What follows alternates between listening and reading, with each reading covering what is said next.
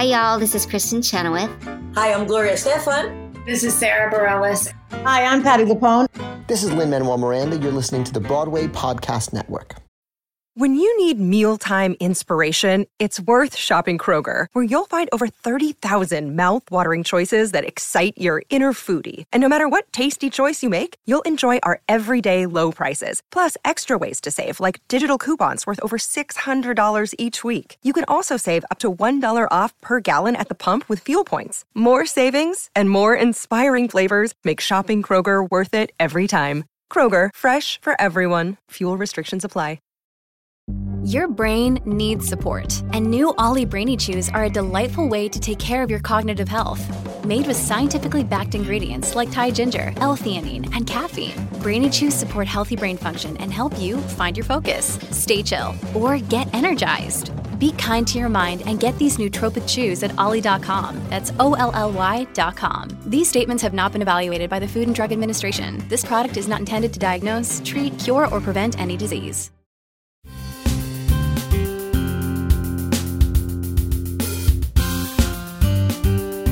Welcome to Stagecraft, Variety's theater podcast, bringing you backstage and behind the scenes with the stars, creators, and industry leaders bringing Broadway and off Broadway back to life. I'm your host, Gordon Cox. On this episode of Stagecraft, I'm talking to the playwright Lynn Nottage.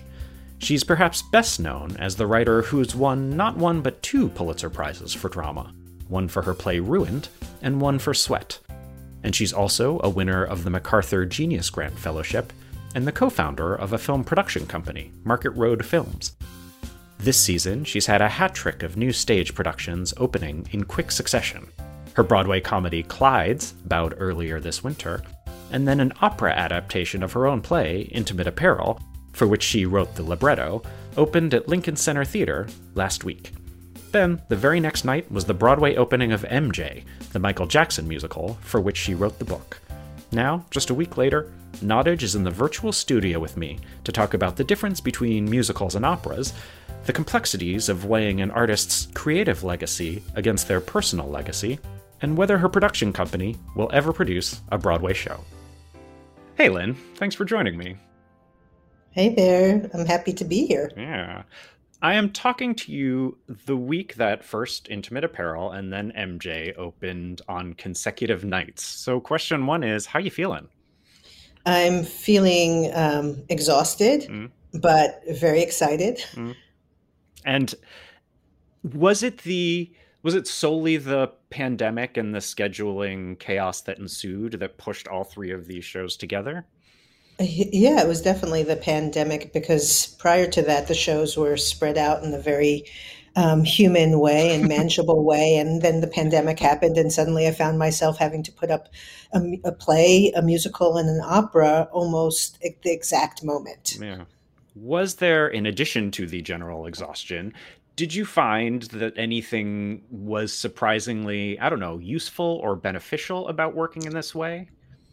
Well, you, I will say this hmm. because as difficult as the pandemic was and just um, as challenging as it was, that there was this beautiful outcome is that we all returned to theater with a renewed sense of enthusiasm and community. And so um, trying to walk, you know, uptown from one show to the next, I was actually quite excited because I was going into a community of artists who were just elated to be there and um, it made it much easier. So i think that that was the unexpected outcome of all of this. Yeah. And of the two shows that opened this week one was a musical and one was an opera and they superficially you can say those are both forms that you know tell stories on stage through a fusion of words and music and movement. But they're also very different as evidenced by your two different shows so I guess first of all, how do you define the difference between an opera and a musical? Um, well, I, I think that the fundamental difference is that opera is sung through. Mm. Is that there is no traditional dialogue in this in, in intimate apparel? It's a tra- very traditional opera in that sense, and a, a musical is really about um, using music to expand the emotional moments. Mm. Just when the character feels that they can say they don't have the words to quite express their interiority, they can sing. Mm. Mm-hmm. and so I think that that's the fundamental difference. Yeah, and I, Intimate Apparel, as you mentioned, is a more traditional opera. That uh, was there. Was that part of the project going in, or was that a decision you made? Because I feel like there is a more, I don't know, whatever you want to call it, modern avant-garde, something a little less. Um, hearkening to the traditions, which is its own thing. Um, like, what what was the decision there? Well, when Ricky Ian Gordon and I were contemplating making the the opera, and Ricky is the composer, we yeah. we both were very invested in creating something that felt like it had already ex- always existed, because that mm. was true of the play. When I was writing the play, one of the things that I was thinking about would it, I want to write something that felt timeless, that felt like it had always been part of the theatrical canon. And so going into this next endeavor, I said to Ricky, I'd like to figure out how we can do that in an opera. And Ricky is someone who who's very invested in the American songbook and in cre- creating traditional sounds that sound fresh and very modern.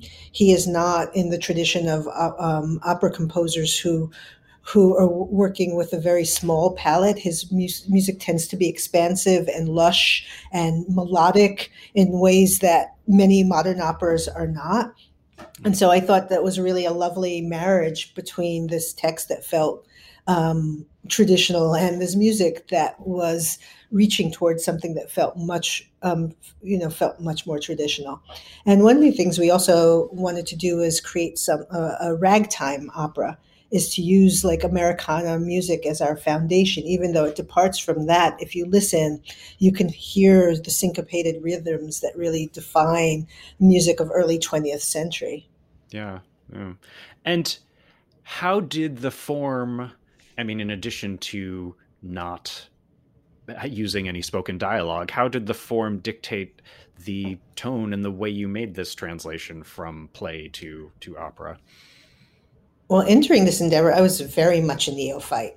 Mm. I've been to the opera. I love opera, but I had never endeavored to write an opera. And so I had to lean very heavily on Ricky, who was a very gentle, loving, nurturing guide through this process. And when I first sat down to write the libretto, um, I was at a loss as what to keep and what to lose and every word that i wrote was very precious to me and mm-hmm. um, I, I gave my first attempt at the libretto to ricky and he came back and said you have literally just rewritten your play hmm.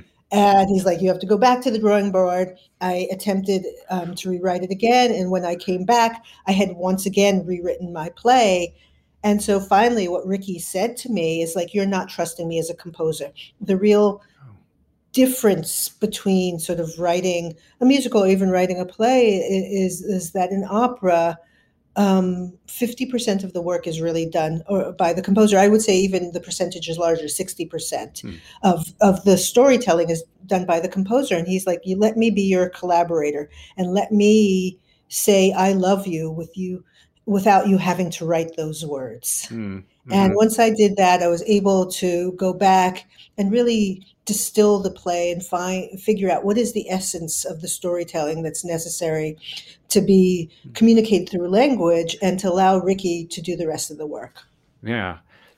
So it sounds like there could be uh, hypothetically a musical version of Intimate Apparel that would be an entirely different beast.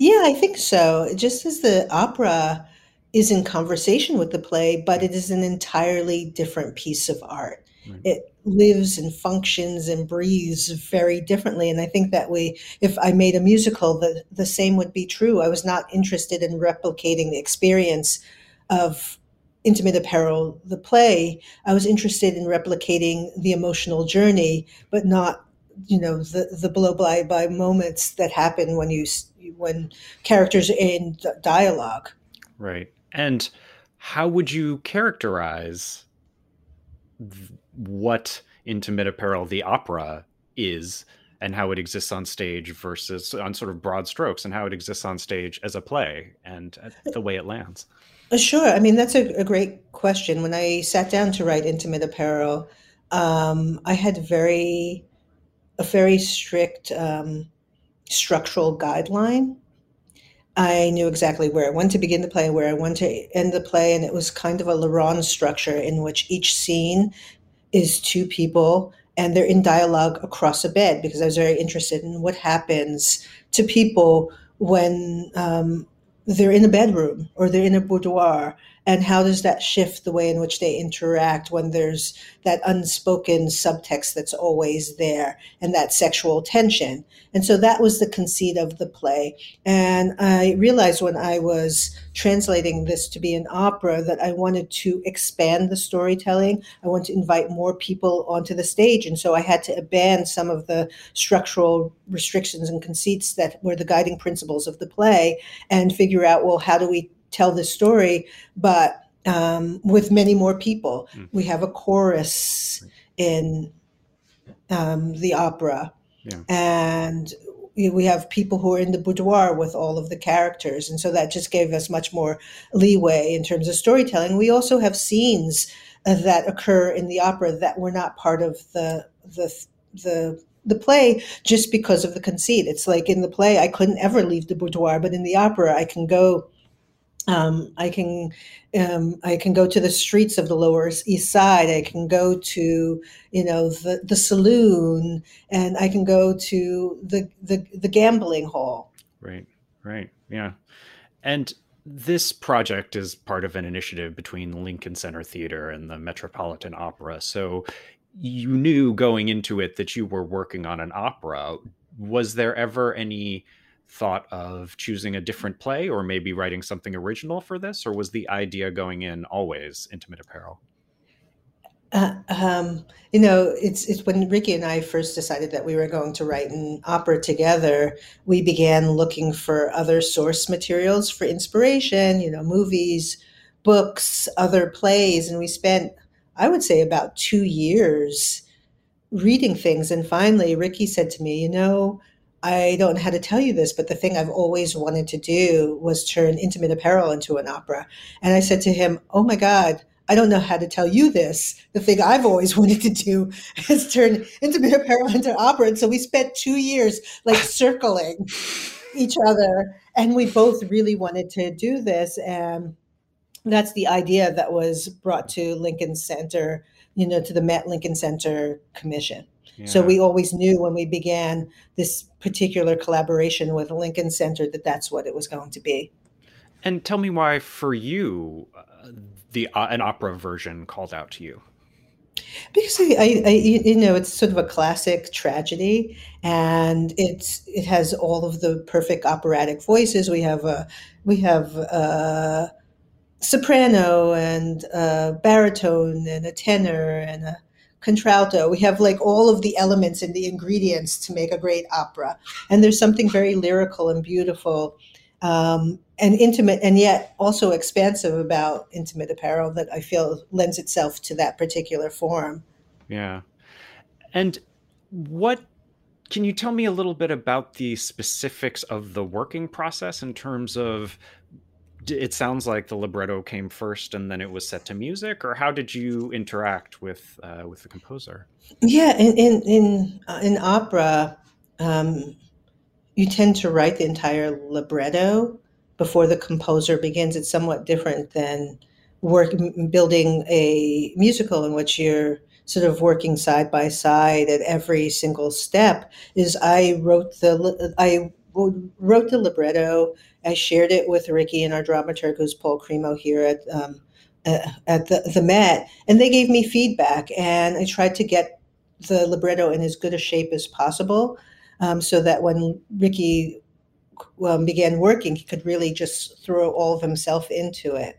Mm-hmm. And so um, it was like, tag, you're it. I finished, and then he began his process. And then once he um, he began working it through, Ricky was really great about inviting me over. And he has this little electric piano um, with the orchestrations, and he'd sit me right next to him, me and like sing me through scene by scene and ask me, you know, is this what you hear? Or there are things that you feel should be different? And in that way, it was somewhat collaborative, but he's such a fantastic composer that usually I'm like, it sounds great, continue. Mm, yeah.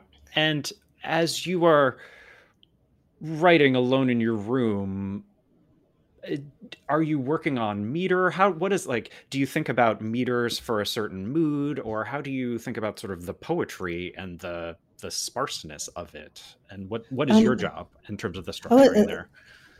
that's that's such a, a great question. One of the things that i did when i sat down to begin the libretto was to build a soundtrack of the mm-hmm. world and music that i imagine either um, Esther would be listening to, you know, from downstairs, or you know, what would the Lower East Side sound like, or what would the bordello that Mimi's in sound like? And so I went about trying to find those particular um, sounds, and I built this this soundtrack, and that's what I listened to as I was mm. writing the piece. And then when I was done, I shared that soundtrack with Ricky and said, "This is the template that I was using." Um, and to help him understand what I was hearing while I was writing. And how does that manifest in what he wrote? Has there been anything in the experience of writing in verse for a libretto that you think might carry over into the way you write in general? I yeah, I think perhaps. I, I, I think for, for me, because uh, um, I don't think of myself as being a necessarily poetic writer. You know there's some people that you know poetry just comes naturally and that's what they hear. It's like i think of my me as, myself as being much more of a naturalistic hmm. um, playwright. And i think writing the libretto i had to lean into a side of myself that I don't generally access, mm. which is the mo- more poetic, lyrical side. And I do, I found that I could do it, and I thought, oh, perhaps there are things that I learned in this process that can translate into my next play. Yeah. You know, I also had to like use a rhyming dictionary for the first time, and it was also it was kind of a bold um, step to to rhyme in an opera because so many traditional i mean not traditional so many modern operas eschew that. Mm-hmm. and yeah. even and ricky's like you know to hell with that. Yeah. We're gonna do it. I'll have more with lynn right after the break Hello, it is Ryan, and we could all use an extra bright spot in our day, couldn't we? Just to make up for things like sitting in traffic, doing the dishes, counting your steps, you know, all the mundane stuff. That is why I'm such a big fan of Chumba Casino. Chumba Casino has all your favorite social casino style games that you can play for free anytime, anywhere with daily bonuses. That should brighten your day a little. Actually, a lot. So sign up now at chumbacasino.com. That's ChumbaCasino.com. No purchase necessary. VGW. Void were prohibited by law. See terms and conditions. 18 plus. Hello, it is Ryan, and I was on a flight the other day playing one of my favorite social spin slot games on ChumbaCasino.com. I looked over the person sitting next to me, and you know what they were doing? They were also playing Chumba Casino. Coincidence? I think not. Everybody's loving having fun with it. Chumba Casino is home to hundreds of casino-style games that you can play for free anytime, anywhere even at 30,000 feet. So sign up now at ChumbaCasino.com to claim your free welcome bonus. That's ChumbaCasino.com and live the Chumba life. No purchase necessary. VGW. Void were prohibited by law. See terms and conditions. 18 plus.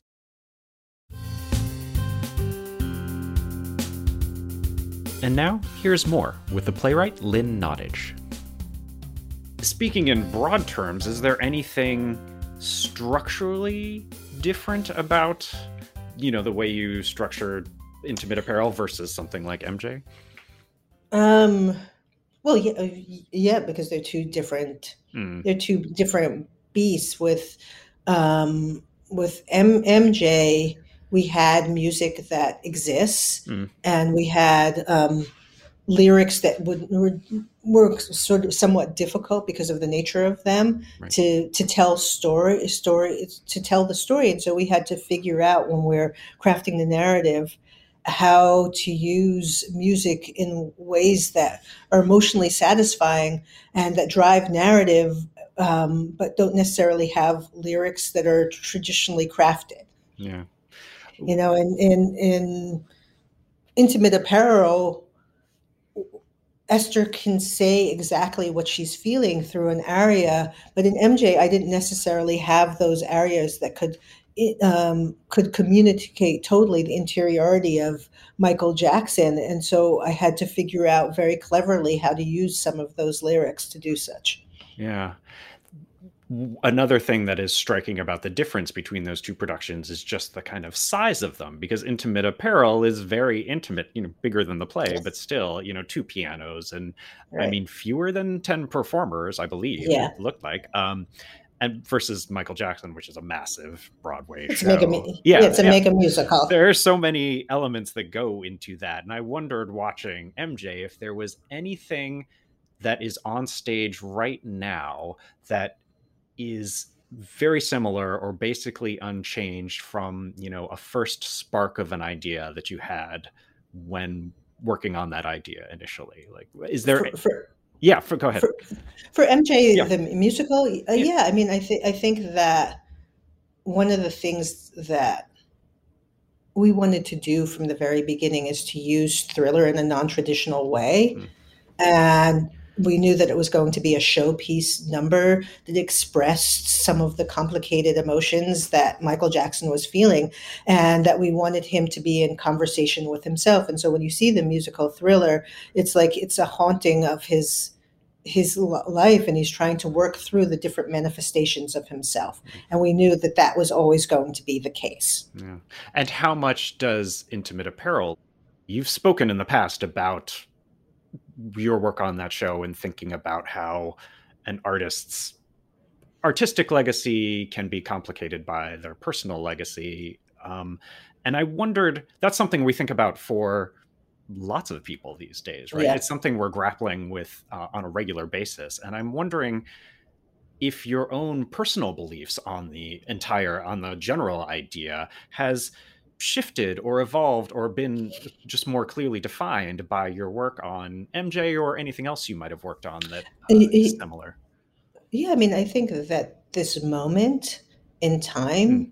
it's a complicated moment, and just the pause that we've had during COVID has allowed a lot of me, just as an artist, to contemplate many different things. You know, from you know what kind of stories that I want to tell, but also you know.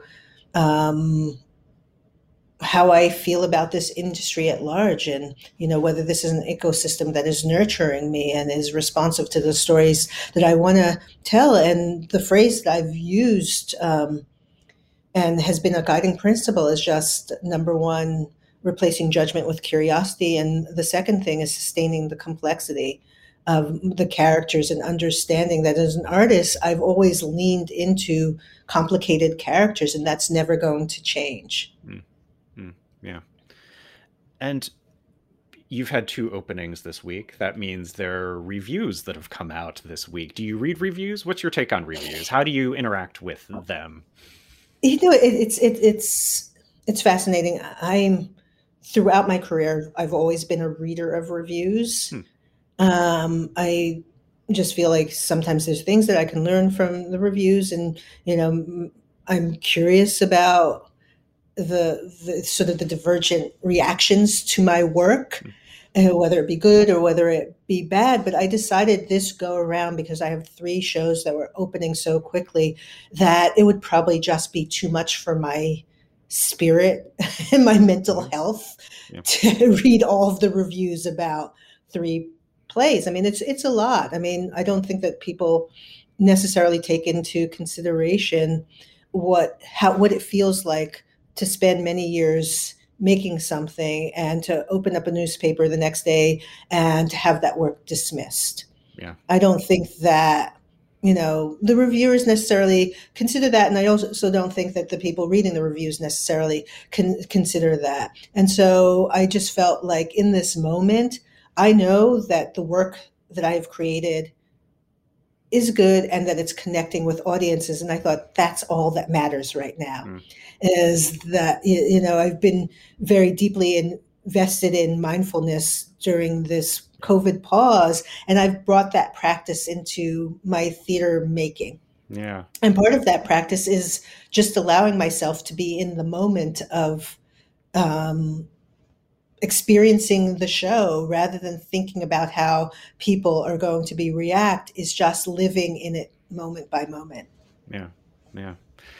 You mentioned that the pause of the pandemic gave you time to think about the kind of work you want to do going forward. Um, what can you tell us a little more about what uh, what's shifted for you, if anything?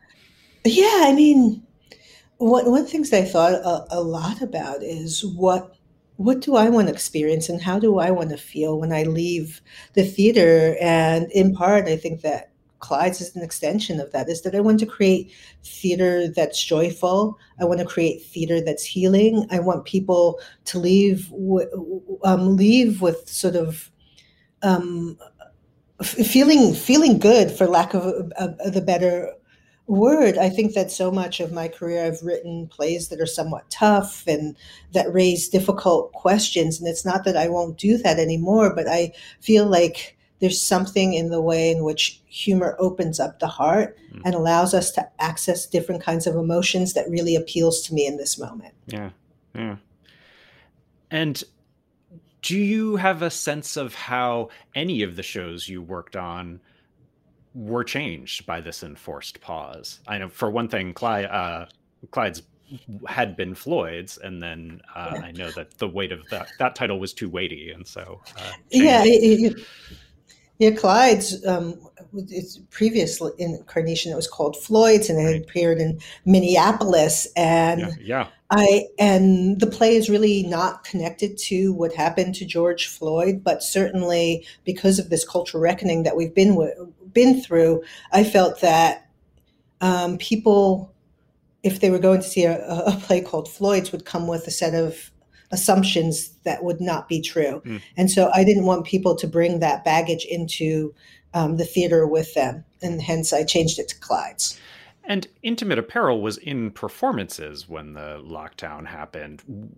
How how like what I saw earlier this week is the show that uh, you know played its last performance on March twelfth, twenty twenty. Uh, I, I, think it's it's really different. It's mm. it's interesting. People who saw it prior to the shutdown and after said that the show feels um, it feels more buoyant. Um, I think that Ricky and I had this unique opportunity because of the pause to actually go back in and look at the libretto and the composition and we we squeezed out some time and in some cases we lightened some moments and so the music the the opera is actually shorter mm-hmm. and moves faster yeah. which is great but also Bart um, the director, had the opportunity to revisit some of the moments. And one of the things that I felt uh, in its first incarnation is that the the um, some of the attraction between the characters was overly sublimated sublimated mm. and i was like we need to see the intimacy we need to feel their love and so he went back in and he was not afraid to let the emotion be more present mm. Yeah. And so I think this iteration feels much more emotional. Yeah. You are also the co founder of a production company, Market Road Films. And mm-hmm. I wonder if you could tell me a little bit about how you think about your work in that realm overlapping with the work you do as a creator. Well, th- thank you for asking that question, Market Road. Um, yeah, sure. I know no one ever asked me about. so I'm happy to answer that question because right now we we have a film that I think really exemplifies the kind of work that we do. We do. It's called Takeover, which is a short documentary by Emma Francis-Snyder, and it's about the Young Lords takeover of Lincoln Hospital, which was a failing hospital in the Bronx in the 1970s. And these young very brave people decided that they, as a community, as a Puerto Rican Puerto Rican community, really deserved better health care, and they were not getting any response from the authorities. And so they decided to take over the hospital and occupy it and demand better health care. And the outcome, which many people don't know, is the Patient Bill of Rights. Hmm.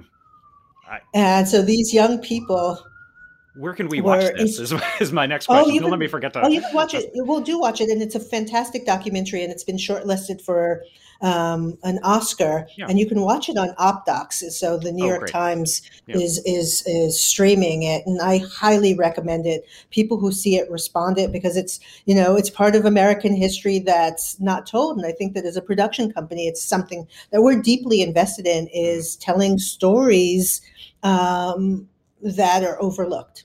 Yeah. Do you is there a chance that Market Road would get into Broadway producing? Is there a can- Mm, do you ma- no. T- Tell me why not. I you know I um it's it's very hard Yeah. to be a Broadway producer. It's not muscles that I think we necessarily have, and we're really interested um, in this visual medium and its possibilities. And my my husband Tony Gerber, who's my my partner, not in, also, not just in life, but at the film company, he spent a lot of his time making international documentaries. Um, adventure documentaries for National Geographic, and so just as storytellers, as um, a company, we're really interested in go in traveling and going to places that folks might find difficult to get to. And I think that that's the difference between what we're doing and sort of producing for Broadway, which you're really putting a box around the story and inviting people to experience something in a in a smaller frame. Yeah. Yeah. Through all of this, the three shows and the work you're doing with Market Road, have you managed to do any new writing lately? Not much.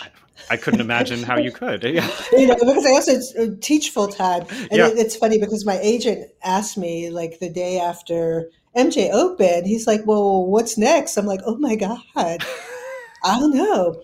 I mean, I, I think that through Mar- Market Road, there are things that we want to produce. I mean, we're very invested in turning Takeover, the documentary, into a narrative film because I think it- I think the story deserves a much larger um, um, scale, Mm. and many more people just need to to to know about it. And I think we have other projects that we want to produce. So I think that I'm going to lean more into the role of a producer just for a little while to empower younger artists to make their work. Great. Well, we look forward to seeing the projects that come out of it, and then what comes uh, from you next uh, after this, Yeah. this busy, busy time. Um, thanks so much, Lynn. Thanks so much for your time. Uh, thanks so much to you, Gordon.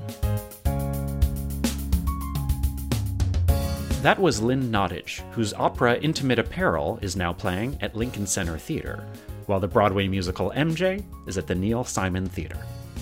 If you like what you're hearing on this and other episodes of Stagecraft, I'd really appreciate it if you took the time to rate and review us wherever you listen to podcasts. It really helps us grow our audience of folks who love theater as much as you and I do. Or tell a friend about Stagecraft, or give us a shout out on social media. Find past episodes or subscribe on all the pod places, including Spotify, Apple Podcasts, and on the Broadway Podcast Network, which is a great place to find more theater for your ears. I'll be back in two weeks with another new episode. Until then, find me on Twitter at gcoxvariety. Thanks for listening, and see you at the theater.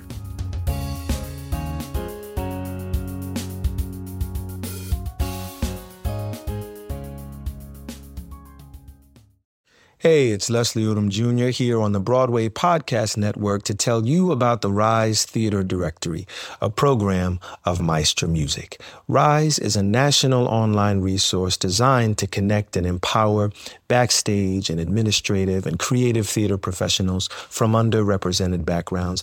If you work or aspire to work in the theater community, this can help you find your next project. And if you hire theater professionals, search the Rise Theater Directory to find your next team. Create your profile now and get more information by visiting risetheatre.org. That's theater with an R E R I S E T H E A T R E dot org because only together we rise.